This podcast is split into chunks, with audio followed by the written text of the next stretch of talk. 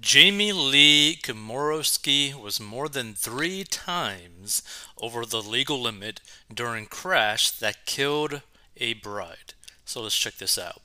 An alleged drunk driver, Jamie Lee Komoroski, had a blood alcohol concentration level of more than three times the legal limit during the car crash that killed newlywed bride Samantha Hutchinson, with the suspect telling cops she did nothing wrong. And by the way, just to keep this in mind, there's literally no excuse to drive and be drunk at the same time because Ubers exist, Lyft exists, calling a friend exists, calling a family member exists. Hell, even calling the cops and like telling them like why hmm, like personally I wouldn't do this, but you could technically probably just call a cop and say like, "Hey, I'm too drunk to drive. I don't feel safe. Can someone please pick me up?"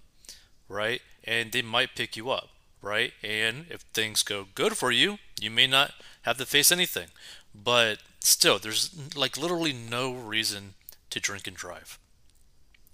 So Komoroski, 25, had a BAC level of 0.261 when she allegedly slammed her car into a golf cart. Hutchinson, 34, was driving in with her new husband in Folly Beach, according to a toxicology report from South Carolina police.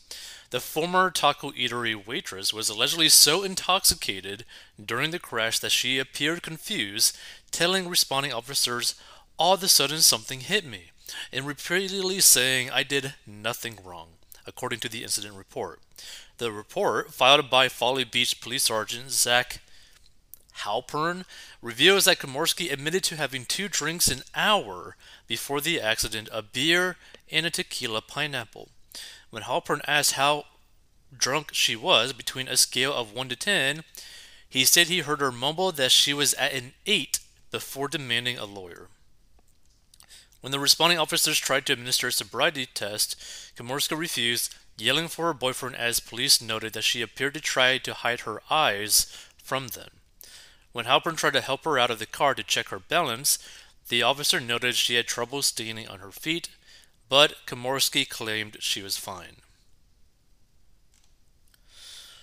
And apparently, this is the bride that died, which is uh, is sad because you have two people that just got done basically celebrating this massive life change, right? Where you're combining two lives together. And now the husband doesn't have her. He's all alone now. So he's like he's injured, which you know like okay, he's injured, but like literally the person that he was like, "You know what? I want to marry you." is just gone. Just gone. Crazy to me.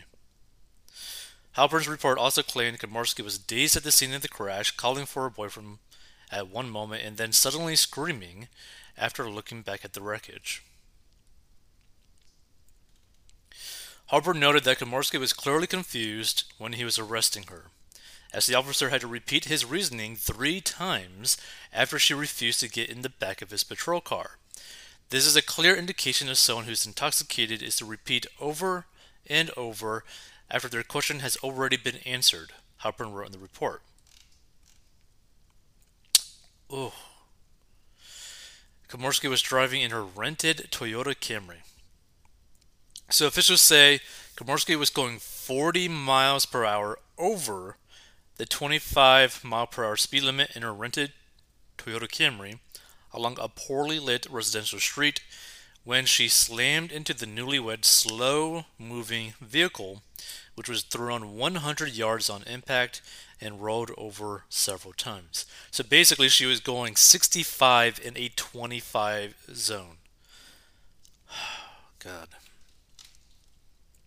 Samantha was declared dead at the scene, still wearing her white wedding dress. Wait, was this literally the night of the wedding? Hold up. Was this the night of the wedding?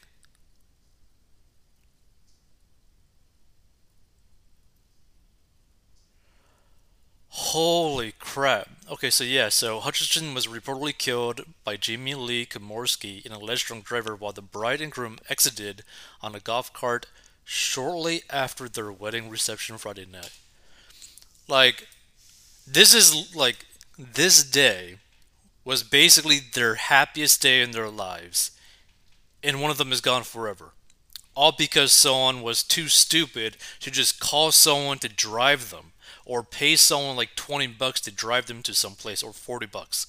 Like I don't understand why people drink and drive. Like you put yourself at risk, you put other people at risk for what reason? Like there's like literally no excuse for it at all. Now, obviously when you're drunk, you're not going to be thinking clearly, but at the same time, you can't excuse it, right? Like you literally ended a life. So Komoroski, who is not injured in the collision, isn't that kind of crazy? So you literally have the person who is just plastered, not injured, after severely injuring someone and killing someone. So they was arrested and charged with three counts of DUI involving death or seriously bodily injury and reckless homicide. So remains jailed in North Charleston, having been denied bond. Feel free to give your thoughts on this. I'm going to be checking out some of these comments on this article. By the way, cute dog over there. But this is kind of like a situation where if you have never drank alcohol before, don't touch it, right? Because the cost of drinking alcohol may not really seem like much, but it does cost quite a bit of money and this is like more of like a finance channel but like it costs money to drink alcohol. Not to mention you're not going to feel great the day after.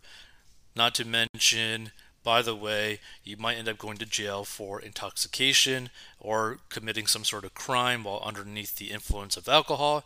Also you're basically rotting out your brain.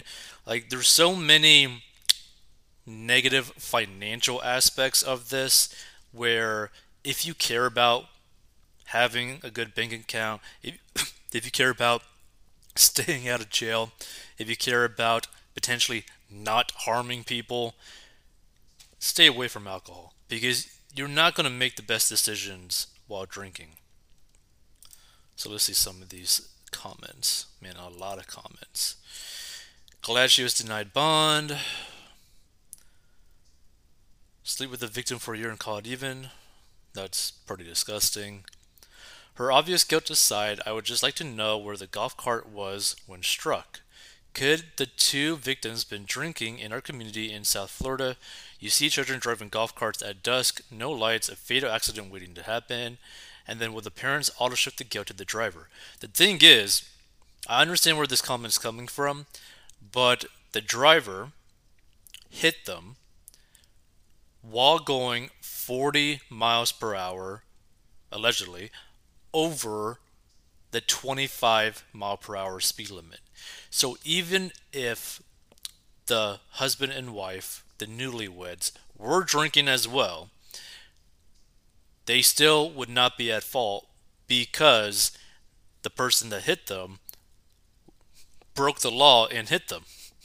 Right? Like hit them basically head on basically, like from like that amount of damage is like it's brutal. But you were speeding. You were speeding while heavily plastered.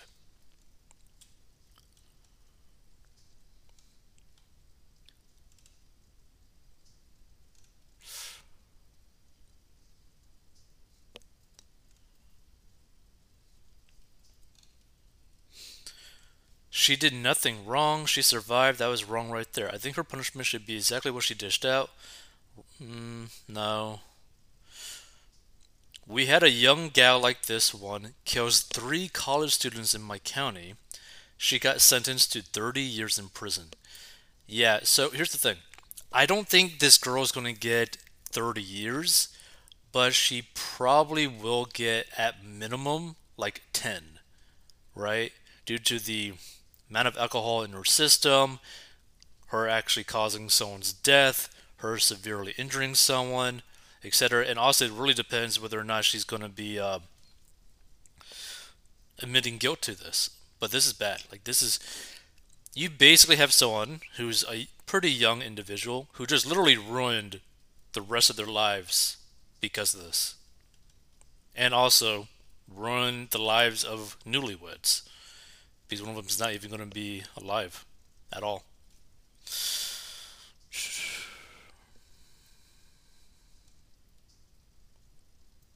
But also, I guess it depends on how good her lawyer is.